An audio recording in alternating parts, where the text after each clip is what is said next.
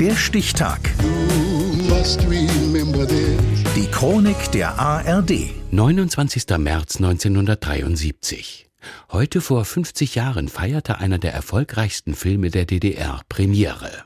Die Legende von Paul und Paula. Im Mittelpunkt der Liebesgeschichte stehen die sozialen Probleme im realen Sozialismus. Katharina Kulaikow. Mit einer Explosion beginnt einer der wohl populärsten DEFA-Spielfilme aller Zeiten. Dass er eine solche Sprengkraft aber über Jahrzehnte hinweg in Ost und West entwickelt, war bei der Premiere 1973 im Berliner Kino Kosmos nicht zu erwarten. Hunderte SED-Funktionäre schauten mit und erstarrten in ihren Sesseln. Die Filmemacher um Regisseur Heiner Caro und Autor Ulrich Plenzdorf rechneten damit, dass der Film verboten wird. Doch die DDR ist im Umbruch, will sich weltoffen zeigen. Wenn ein Mensch kurze Zeit lebt, sagt die Welt, dass er zu früh geht. Das Publikum applaudiert und strömt in die Kinos. Allein im ersten Jahr sehen drei Millionen DDR-Bürgerinnen und Bürger die Legende von Paul und Paula.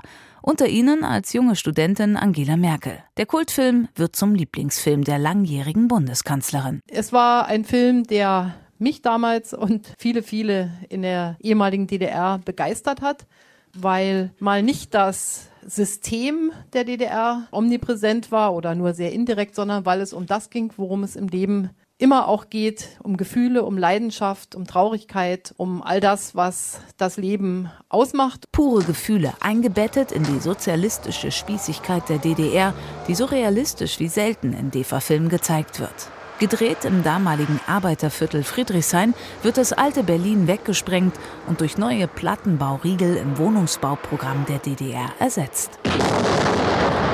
Mittendrin die Liebesgeschichte von Paul und Paula.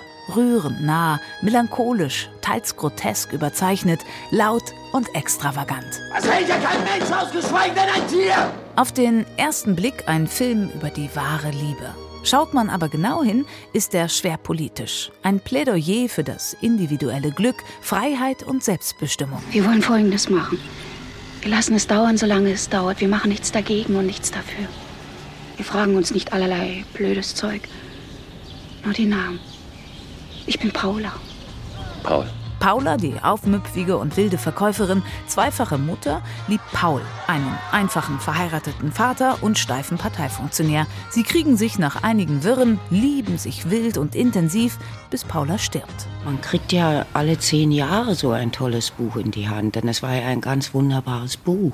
Es ist ja jede Rolle gut gewesen, es ist die Geschichte gut gewesen, es sind unglaublich viele Anspielungen und sehr viel Symbolisches auch drin. Angelika Domröse als Paula und Winfried Glatzeder als Paul werden durch die Legende quasi zu Volkshelden. Der Erfolg, den Paul und Paula äh, erreicht hat, der spiegelte sich darin, dass auf der Straße die Leute mich angesprochen haben. Toller Film. Ich hatte dann so ein Level, äh, dass ich eine Wohnung verlangen konnte.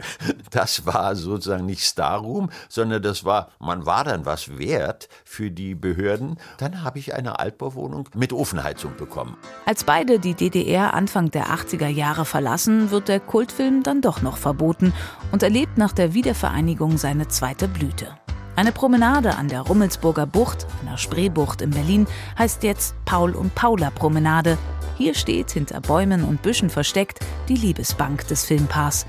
Und hier saß es oft. In der Legende von Paul und Paula, die heute vor 50 Jahren in Berlin ihre Filmpremiere feierte. Der Stichtag. Die Chronik von ARD und Deutschlandfunk Kultur. Produziert von Radio Bremen.